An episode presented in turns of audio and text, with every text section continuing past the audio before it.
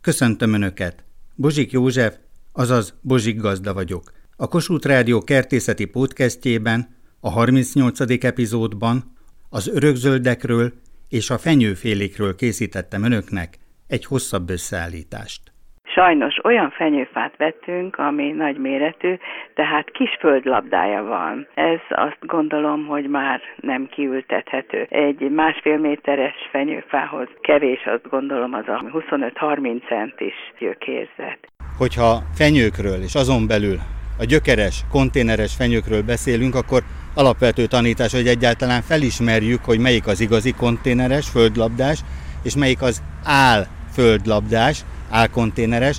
Várod Éva kertészmérnök segítségét kérem, hiszen most itt azért több tucat igazi konténeres fenyő között állunk. Első pillantásra onnan tudjuk felismerni, hogyha oda megyünk a fenyőhöz, megragadjuk és föl akarjuk emelni, az eladó azonnal, az eladó azonnal oda fog rohanni, és közölni fogja, hogy azt nem szabad. Tehát ilyen hexensus és más betegségek. Nem azért, nem azért. Az álkonténeres fenyőt úgy készítik, hogy alácsapnak a gyökérnek, megfogják a föld nélküli csupasz gyökerű fenyőt, beállítják a vödörbe, és három lapát földet hozzáraknak, és ezzel körülbelül két perc alatt el lehet készíteni egy ilyen fenyőt. Ez a földlabdásnak látszó fenyő. Ez a földlabdásnak látszó fenyő, és ha ez megfogja a kedves vevő, akkor a kezében marad a fenyő, föld, és az edény pedig a földön marad. Ugye rögtön alulról kell megfogni. Alul, hogy... Igen, ezt a vödröt kell megfogni. Na De most... itt ezt próbáltam én megemelni, és azért mondtam a különböző hátfájásos betegségek közül egyet, mert neki kell veselkedni több embernek. Faiskolát, tehát kertészeti árudába faiskolai minőségű földlabdával kitermelt fenyőt árusítanak a kollégák. Tehát jutazsákba varva, nem kötözve, ez megint egy ismérv lehet,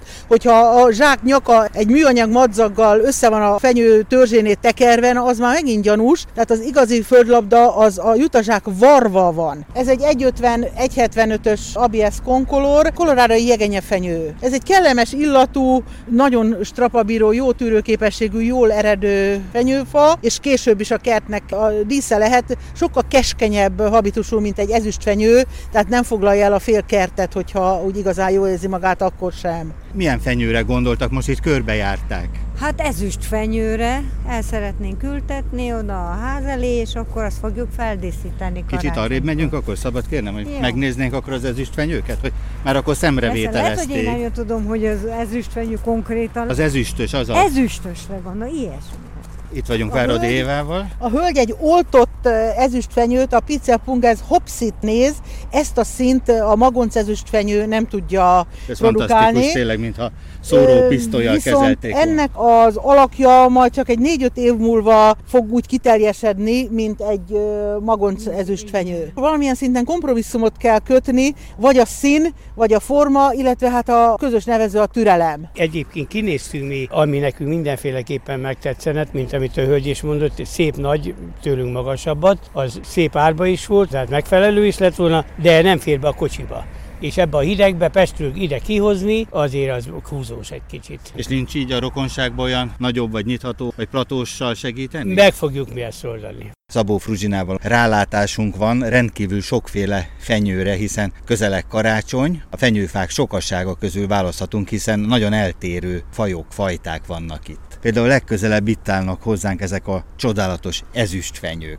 de most ezek mind konténeresek masszív műanyag dézsában vannak, és bizony ezt félkézzel nem lehet elvinni, itt legalább két-három embernek is neki kell veselkedni egy-egy nagyobb példánynak, hogy el tudja vinni. Tehát, hogyha valaki egy nylon zacskóval felszerelt, úgymond gyökeres fenyőt félkézzel haza tud vinni, akkor azért az nem az igazi. Nem, nem, azt szerintem inkább ne is vigye haza, mert az csak vágott fenyőnek érdemes hazacipelni. a nem érdemes kísérletezni, hogy beszoktatja a lakásba, mert ezt már tudjuk. Évek óta hangoztatjuk, hogy nem rögtön bevisszük a meleg lakásba, hanem kell egy köztes hely, és úgy bevinni a meleg lakásba, és ugyanezt kifelé is megcsinálni. Tehát, hogyha valaki ezt ilyen nagyon könnyen föl tudja emelni és haza tudja vinni, az akkor ezt már ne vegye meg, mert ebből nem fog megmaradni. Nem érdemes kísérletezni. A fenyőnek legyen elég méretes földlabdája, és az stabilan álljon benne, ne lötyögjön benne, mert ha már lötyög és meg van sérülve, le van szakadva a földlabda a gyökeréről, akkor azzal már nem érdemes kísérletezni, az már biztos, hogy nem fog megmaradni. A fenyőfélékkel kapcsolatban alapvető szabály, hogy nincs olyan hajszálgyök gyökérrendszerük, mint a gyümölcsfáknak és a szőlőnek. Ugyanis a fenyőnél a felszívó zónát egy gomba kapcsolat oldja meg. Ez az együttélés akkor kezdődik, amikor a fenyőmag kicsirázik. Ahogy fejlődik a gyökérzet, ez mindig szoros kapcsolatban áll a vizet felvevő, gyökéren élő gombákkal. Ez az igazi szimbiózis. Ha ez a kapcsolat megszakad, akkor sajnos a fenyőfa elszárad. Vannak a kontinenseink is, vannak a földlabdások. A földlabdásokat azt ősszel szedik föl a faiskolákba, ilyen nagy jutazsákba, természetes anyagba teszik, ami hogyha elültetik, az el fog rohadni a földben, de ez megtartja jól a labdáját. Nagyon sok fenyő közül választhatunk most már. A hagyományos lucfenyő, aminek gyönyörű az illata. Ez Európában őshonos. Igen, egy nagyon jó magyar fajta a lucfenyő is, vannak az ezüstfenyők is. A lucfenyőnek van a legjobb illata, de egyetlen egy baja van, hogyha valakinek fűtött lakása az vágva, ne olyat vigyen. Percek alatt lehullik. Percek alatt nagyon hamar lehullik. Most kicsit szerencsénk is van, tavaly ilyenkor nagyon meleg volt, ha így visszaemlékszik, és ezért is hullottak le olyan hamar a fenyők, tehát nem voltak olyan jó minőségűek most azért nem volt olyan meleg, elég hideg van most is, tehát biztos, hogy tovább fognak tartani a fenyők. Itt az árnyékban lévő fenyőkön még megállt a hó, ellenben ahol a nap rásüt a fenyőkre, ott már leolvad, de hideg van, és hát a lucfenyőnek testvére, rokona az ezüstfenyő, és van itt egy különleges ezüstfenyő, egy hatalmas törzsön, mint egy kis buksi lenne. Igen, ez egy törzsre oltott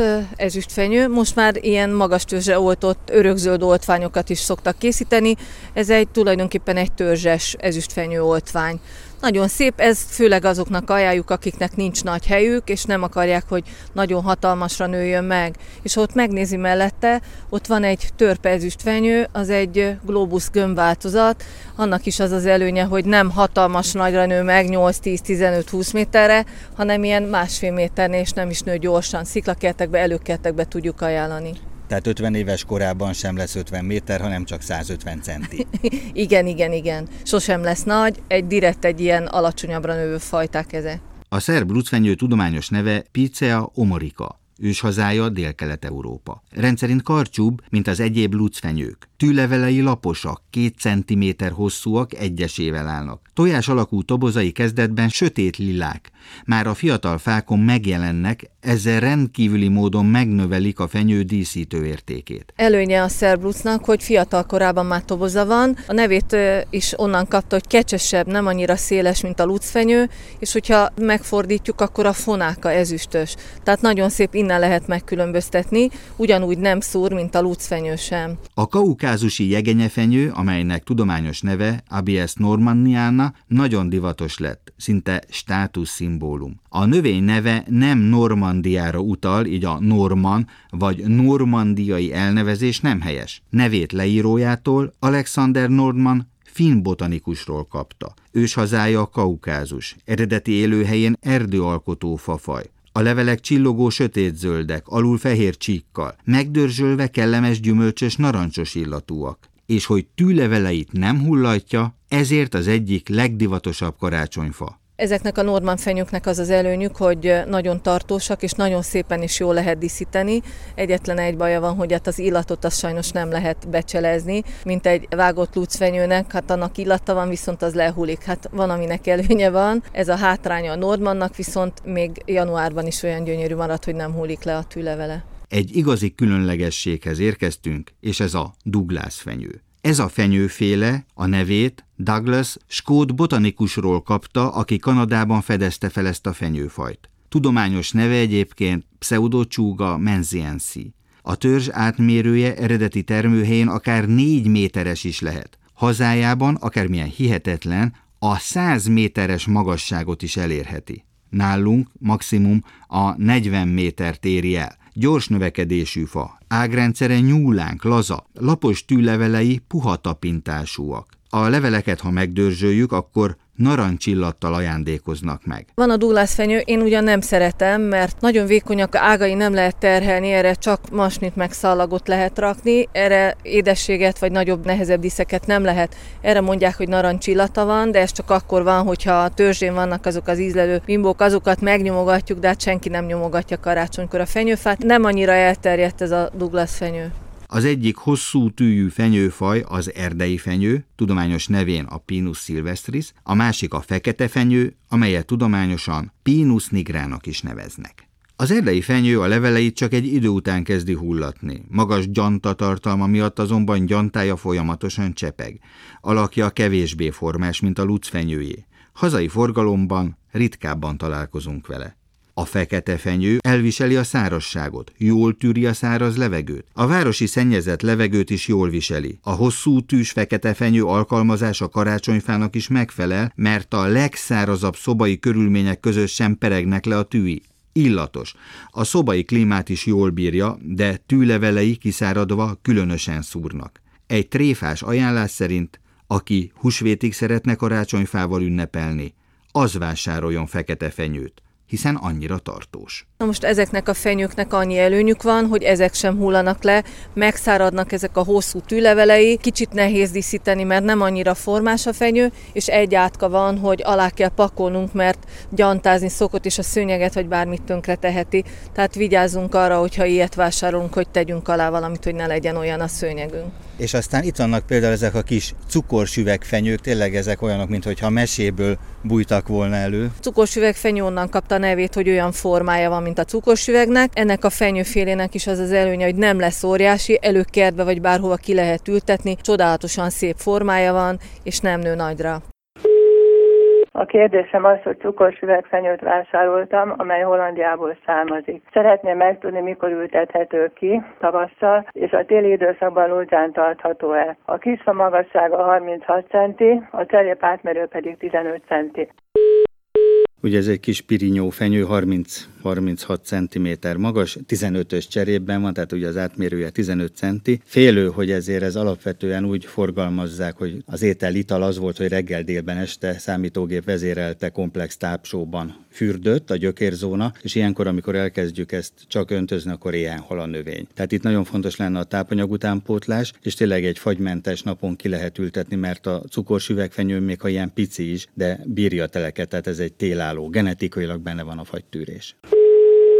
Olyan gondom van, hogy az erkélyen van egy nagyon szép kis tujám, több mint egy méter, gyönyörű, üde zöld, szépen fejlődik. Na most az utolsó hónapban elkezdett sárgulni, és elég erősen. És nagyon aggódom, hogy mi lehet az oka, vagy mit, hogyan tudok segíteni a baján. Minden ilyen cserepes növénynél az egy alapvető szabály, hogy viszonylag hamar kiéli, föléli ugye az éléskamrát, mert csak annyi ennivaló van, amennyi ott a cserépben volt. Ugye a földkeveréket itt sem tudjuk, de idáig ez jól viselkedett, most elkezdett sárgulni. A sárgulást az okozza elsősorban ugye a nitrogén, az, amelyik a növekedésért és a szép zöld színér felelős, tehát hogy lehet, hogy már nitrogén hiányos. Fenyőnek megfelelő földkeverékkel és egy nagyobb cserébát kéne ültetni. Addig is mondjuk érdemes lenne azért komplex tápsóval óvatosan felülről öntő öltözni, úgyhogy átjárja az egész gyökérzónát, de hát ugye itt az örökzöldek folyamatosan párologtatnak, folyamatosan működnek, hőmérsékletől függően gyorsabban vagy lassabban, de ők nem fejezik be a vegetációt. Két-három centiméterrel nagyobb cserepet kellene venni. A cserepek számozása az, hogy az átmérő, tehát egy 15-ös cserép, ugye az 15 centi, tehát itt két centivel nagyobb cserepet kell venni, ugye amikor majd kiütjük ezt a kis tuját, a cserépből látni kell, hogy szép fehérek a gyökerei, valószínű, hogy már kinőtt ezt a földlabdát, és akkor ugye szoktak egy pici sódert is tenni az alj aljára, hogy a pangó talajvíztől megőrizzék, és akkor ugye tulajdonképpen körbe kell a gyökérzónát ezzel az új földdel majd bástyázni, hogy akkor oda tudjanak nőni a kis gyökerek. A pálinkafőzéskor visszamaradó anyagot eh, lehet-e komposzt közé keverni, illetve a csirkéktől kihordott trágyához hozzáadni, vagy azzal érlelni a pálinka kohós alakot kérdezte kedves hallgatónk. Ugye azt tudni kell, hogy ez egy savas kémhatású anyag, föl lehet használni, kollégák felhasználják komposztálásba, de hát ugye azért egy ilyen 10-15 százalékban keverik a többivel, és ugye itt a tyúktrágyát is felvetette kedves hallgatónk. Ez egyébként egy jó kombináció, ezt javaslom, hogy akkor így tegyen tujasorunknak egyes tagjain, ezek 5 méter magasak körülbelül, teljes magasságukban barna foltok jelentek meg. Mivel lehetne permetezni, mit lehet vele csinálni, hogy megmentsük a fákat? Kertbarátok gyülekeznek Reiderné, Sali Klára gondolom, ugye hétről hétre ingyenes tanácsadást tart az egyik kiskertáruházban. Brabant tuja van az egyik oldalon a kertbe, és eddig nagyon szép volt, most meg három éves ültetés, és most meg mindegyiknek a közepén a zöld kezd megbarnulni, elszáradni, vagy nem tudom mi. Mi az oka? Nagyon sokan panaszkodtak, hogy a tuják tövestől kiszáradtak. Az lehet a szárosságtól? Hogyan tapasztalta idén? Ez egy fő vonulat, ugye? A, a tuják alá. behozott minták alapján, ami a főváros diszkártyáiből származtak, mikroszkópos vizsgálattal azt állapította meg, hogy nagyon sok kórokozók együtteseként jelenkeznek, és elsősorban az asszály miatt fellépő iszonyú áltakácsatka és takácsatka fertőzések miatt, amelyek egy táplálkozási zavart okoztak, és a táplálék utánpótlás, mivel hogy nem volt csapadék, a nedvesség hatására veszi fel a növény a gyökerein keresztül, a lombra elfelejtették adni a gazdák, ezért abba kellett nekem segíteni, hogy ilyenkor meg kell támogatnunk a lombon felvehető tápanyagoknak az alkalmazását, és így aztán hamarabb beépül, és a tápanyag hiány már nem jelentkezik olyan mértékben, és természetesen védekezni kell a károsítók ellen, kórokozók ellen, kártevők ellen, komplettan. Tehát egy technológiát kell alkalmazni mindenképpen, és többszörös sorozatkezelés. És nem mindegy, hogy hogyan végezzük el az alkalmazást, a permetezési alkalmazás technika. Ebben is gond van bizony, hogy annak a kezelésnek ötszerűnek kell lenni, átjárja az egész lombkoronát, a vázágakat, a bokroknak, a talajra fókuszálni kell a talajból fertőző kórokozók ellen, például itt megemlíteném, ami járványszerűen terjed, a Pessalocea funerea, ami a tujáknál bizony előszeretettel most egy járványszerű talajból fertőzést okoz. Ez egy gombabetegség. Így van, ez egy gombabetegség, amely a gyökereket pusztítja, és hiába öntözik a növényeket, hiába adják a tápanyagot is a lombra, mert a növény a gyökere pusztul, és ezáltal nem tudja a szállító edénynyaláb eljuttatni a lombkorona felsőbb szintjébe a különböző tápelemeket, és emiatt történnek ezek a problémák. Szavó Péter. Most idén, amikor ilyen kozmikus szárazság volt, óriási légszárazság, még Timon professzor úr mondta, hogy ilyenkor a lomtrágyák olyanok, mint az infúzió. Így van, különösen a kelatizált lomtrágyák. Tehát a kelát kötésben. Így lévő. van, és nem mindegy, hogy milyen kelátban, hanem szerves kelátban kötött lomtrágyák. Azt tudja fölvenni a levélen keresztül. Pontosan, a levélen keresztül, és ugye nem sóoldat, ezért azonnal fel tudja venni. Így ez asszályos időszakban a makro és mikroelemek tápanyag hiányának kezelésére. Évek óta etetem a madarakat, ugyanazzal a táplálékkal, ugyanazon a helyen, most is megjelentek a télbeáltával, ettek, és egyszer csak eltűntek. A mai napon már csak a verebek vannak. A madarak világa összeköti azokat a kollégáimat, akikkel beszélgethetek, hogy kinézünk itt a konyhaablakon a hatalmas tujabokrok, hogy egy önellátás. Igen, szeretjük nagyon a madarakat. Méri Miklós és sokat gondolkoztunk azon, hogy télen miféle madárelességet adjunk nekik, és a tapasztalat szerint arra jutottunk, hogy nem kell adni semmit. A macskák vadásznának a madára, a madarak viszont a tujának a terméseit eszik igen, igen szívesen. Van úgy, hogy egy nagy csapat cinke nyüzsög itt a fán, a macskák a fatövében nyalják a szájukat, de hát olyan magasan vannak a madarak, hogy nem érik el őket, úgyhogy békén hagyják, mindenki jól lakik. De nagyon szépen karban tartják ezt a hatalmas, tényleg emeletnyi magasságú tujasövényt, nagyon szépen nyírják, és hogy mennyire ontja a termését. Ugye egy nyitva termő növényről van szó, és ahogy Miklós az előbb mondta, ezeket a magvakat a cinegék például szépen csemegézik. Ez így van. Valovics, Viktória, van egy őrszem, aki figyeli a macskákat, és a többiek tényleg ilyen 30-40 madár akár, csipegetik a magokat, és ha már a tujáknál tartunk, amit nem csipegetnek meg a madarak, az lehullik, és saját magától nő, úgyhogy derékigérő tujáink vannak, amik a magból nőttek, egész egyszerűen azt mondták, hogy ilyen nem szokott lenni, de nálunk mégis van. Ez nagyon nagy dolog, mert akkor csíra képes magvak fejlődnek, amelyek lepottyannak és akkor ki is csíreznak, és nagyon szépen kezelik, mivel egy gyönyörű szép zöld fal, hiszen az autókkal is el kell menni a ház és a kerítés között, és kérdezik is kedves hallgatóink, hogy kell-e metszeni vagy nem. Tehát itt a bizonyíték, hogy ha metszük, akkor csodálatos szépek lesznek. Lehet, hogy nem kell, de itt kénytelenek vagyunk, mert különben tényleg nem tudnánk bejönni az autóval. Lehet látni, hogy milyen magas az autó, odáig metszük, azt követően nem metszük. Tehát ő magról nőtt, ez a kis tuja. Ez is. Ő annyira szép és kerek volt, átültettük, és azóta elsatnyult szegényként. Ők is magról keltek, ezeknek a nagy fáknak a terméséből. Amikor 15 éve ide költöztünk, akkor ezek a tuják körülbelül így embermagasságúak voltak, úgy az ablak közepéig értek. Most meg emeletes házmagasságúak. E, igen, tehát legalább 6-7 méter magasak. Ez a fenyő, ez egy karácsonyfa volt, benne a lakásban volt feldíszítve, úgy körülbelül térdig ért. Hát annak is vagy 10 éve, most már ő is legalább 3-4 méter magas. Ezüstfenyőről van szó, ugye? Egy gyönyörű. Fenyő, igen. Idén először láttam azt, hogy tobozokat hozott, érdekes módon csak a felső ágakon. Az örökzöldeket nagyon sokan szeretik, de sajnos nem csak az emberek. Ott vannak például a tuják és a fenyők. Aztán egy napon azt tapasztaljuk, hogy az örökzöldek levelei barnulni kezdenek. Az a problémám, hogy a kertünkben a fenyőfák rozsdásodnak belülről kifelé, és nem csak alul, hanem teljesen változóan, középen is, lejjebb is. Nem tudom, hogy most ez atka, vagy gomba, vagy száradás. Erre kérem a válaszukat.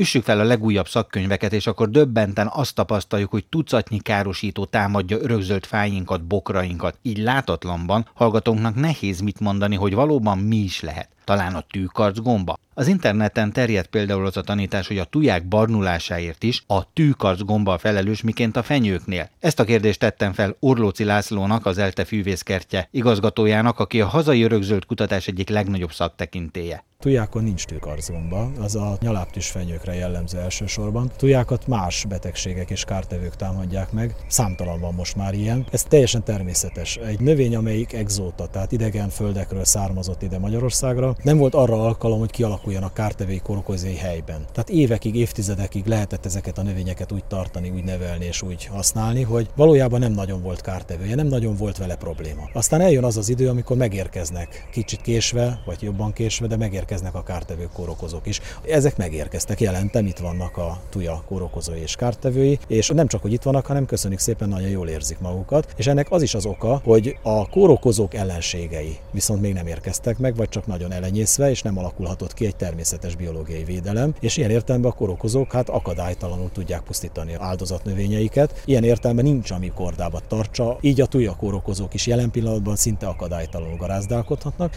és akkor ilyenkor szokott az ember beavatkozni avatkozni. Szóval már a kertben vannak a károsítók, és meg is támadják növényeinket. Különféle növényvédelmi iskolák léteznek. A növényvédősök más és más szereket, hatóanyagokat ajánlanak. Olyan ez, mintha egy torokgyulladással mennénk el más és más doktorhoz, nem biztos, hogy ugyanazt az orvosságot írnák fel valamennyien. Cserni Józseffel egy gazdaboltban találkoztam, tujavédelem, gombák és atkák ellen résztartalmú készítmények, azon belül is van egy tribázisú részszulfát, ami nagyon jó, már biogazdálkodásban is alkalmazható, és atkölőszerrel kombinálva, kiutatva ilyenkor, és érdemes előtte lerázni, illetve letakarítani a növényeket, a zöld növényeket az elhalt ágaktól, hogy fel tudjuk majd mérni, hogy a kártétel után milyen javulás lép fel, amikor megejtjük a permetezést.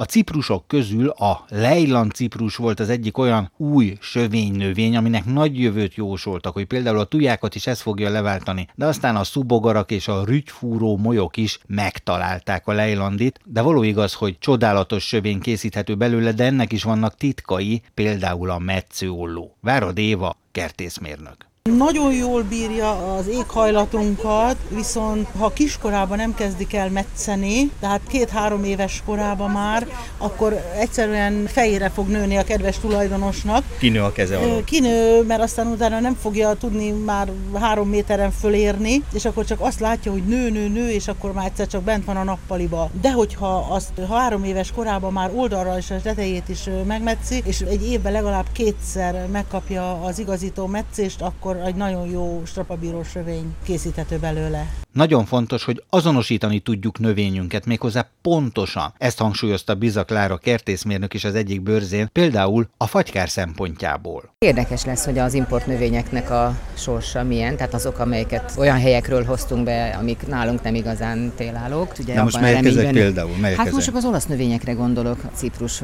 magnólia. Hát az örökzöld? Igen, igen, igen. Meg van egy pár olyan, ami nálunk nem igazán örökzöld, tehát nem hirdetjük, hogy ez nálunk télálló, de az olaszok is, ott is nagy fagy fagykárok voltak. Gondolom a vásárlókat különösebben nem érdekli, hogy honnan származik a növény. Az a lényeg, hogy jó áron legyen, feltételezem, és az, hogy szép legyen. Hát igen, a magyar piac az rendkívül árérzékeny, és azt hiszem éppen ebben van az árudásoknak a felelőssége, és azért felelősséggel forgalmaznak olyan növényeket, amikhez hozzáfűzik. Tehát a vevőnek elmondják, hogy nagyon szép, gyönyörű, de. És azt hiszem ez így tisztességes, és ez így rendjén van. Ugyanis a barnulás oka élettani betegség is lehet, vagy éppen fagykár. Az is természetes folyamat, hogy az örökzöldek mély árnyékban lévő belső részei elhalnak, ettől ne ijedjünk meg. De mindig gyanakodhatunk a különféle károsítókra, az atkákra, gombákra, a pajstetvekre, a különféle molyokra és rovarokra. Keresztes Ferenc, növényvédő szakmérnök olyan, mintha egy személyben orvos és patikus is lenne, meghatározza a károsítót, és javaslatot tesz a védelemre is. Például, ha az örökzöldet elepik a pajstetvek, a tujákat is támadják, de az örökzöld kecskerágót sem kímélik. De mit is látok a leveleken? Talán levedlet bábingeket? Nem bábinget lát a növényen, hanem kagylós pajstetűnek a kagylóit, ami alatt maga a pajstetű él, és szívogat. Különösen a örökzöld kecskerágók érzékenyek és szenvednek. Van ellene orvosság? Nagyon nehéz megvédeni a növényt ettől a kártevőtől. Nem igazán szoktam örökzöldekre javasolni a olajat, de itt ebben az esetben valamilyen olajos tartalmú szerrel, ezekkel a kozmetikai vazelinolaj alapú anyagokból lehet választani, válogatni, célszerű megcsinálni, ez nagy előrelépést jelent a védekezésben. Utána pedig valamilyen főszívódó rovarölőszerrel, esetleg kontakttal is váltogatva, bőlével, megpermetezve nedvesítőszerrel, mert viaszos a pajzs felülete és lepereg róla, tehát nem találkozik a kártevő meg a vegyszer, már legalábbis kontakt esetében, felszívódó esetében viszont elpusztulhat tőle, de rendkívül szaporák és rendkívül agresszívek. Néhány hete beszélgettünk már Oregonról. Megyes Éva kertészmérnök kollégám járt ott, és az oregoni hamis ciprus. Jól érzi -e magát magyar földön, mert kedves hallgatóink számtalan kérdést tesznek fel, hogy ez a hihetetlen nagy légszárassággal bíró nyár és a minimális csapadék. Még ha öntözni is tudták otthon, de a légszárasság, a légköri asszály olyan nagy volt, hogy nagyon sok örökzöld tönkrement. Rohamosan száradnak a tujafáim. Bőven kapott vizet, nem a szárazságtól lehet. Legyen szíves válaszolni, hogy mivel lehetne megmenteni a tujáimat. Az oregoni hamis ciprus az a partvidéknek egy 50 kilométeres szakában, mélységében őshonos, ami azt jelenti, hogy egy nagyon csapadékos, nagyon párás körülmény, és ráadásul az 1500 méter körüli tengerszint feletti magasság párosul még ehhez a párás viszonyhoz. Most, ha ezt a éghajlati körülményt összehasonlítjuk a Magyarországon jellegzetes éghajlati viszonyokkal, egyértelmű, hogy nem igazán érzik jól magukat Magyarországon, Magyarországon, és aki nem öntözött kertben neveli ezt a növényt, sőt, még aki öntözött kertben is neveli a növényt, az is tapasztalhatja, hogy a növekedésében, a fejlődésében, különösen meleg nyarakon lát problémákat. Ne ezzel kezdjünk sövényt az otthoni kertben? A hamis ciprusoknak nagyon-nagyon-nagyon sok fajtája létezik. Mindenképpen érdemes egy adott fajon belül magyarországi fajtát választani és azt ültetni. Ciprus, hamis ciprus, és ráadásul általában a népnyelv tujának mondja az összes örökzöldet, ugye pedig hihetetlenül eltérő rendszertani tulajdonságú, eltérő származású növények. A tuja név került be a köztudatba leginkább. Valószínűleg annak köszönhető. Rövid tömör név. Igen, talán az is, meg hogy nyugati szom szomszédainknál mindenki csodálkozva figyelte ezeket a nagyon gyönyörű oszlopos, télen-nyáron zöld növényeket, és kedveltsége olyan nagy volt, hogy ez a név került be Magyarországra. És első ránézésre azt lehet mondani, hogy minden tuja, minden zöld, mindennek ilyen érdekes pikkelylevele van, és akkor ez biztos akkor egyféle növény. Egész más jellegű pikkelylevelei vannak a tujának, a hamis ciprusnak, vagy a valódi ciprusnak, és még ide behozhatjuk a borókákat is, ami egy külső szemlélőnek teljesen ugyanaz, és nagyon sok sokszor a kúszóborokákat például tujabokroknak hívják. Vagy kúszófenyőnek. Vagy kúszófenyőnek hívják, így van. Hogy Magyarországra ezek közül a fajták közül mi az, ami leginkább ajánlható, a boróka és a valódi ciprus mindkettő jellegzetesen szárasságtűrő növény. Ugye ős borókások is vannak magyar földön, tehát őshonos. Igen, a Juniperus communis, tehát a közönséges boróka az őshonos Magyarországon, de ebben is számtalan sok fajta és változat van, ami viszont már nem. Tehát ha nem akarunk problémát magunknak az öntözéssel, akkor inkább a borókák irányába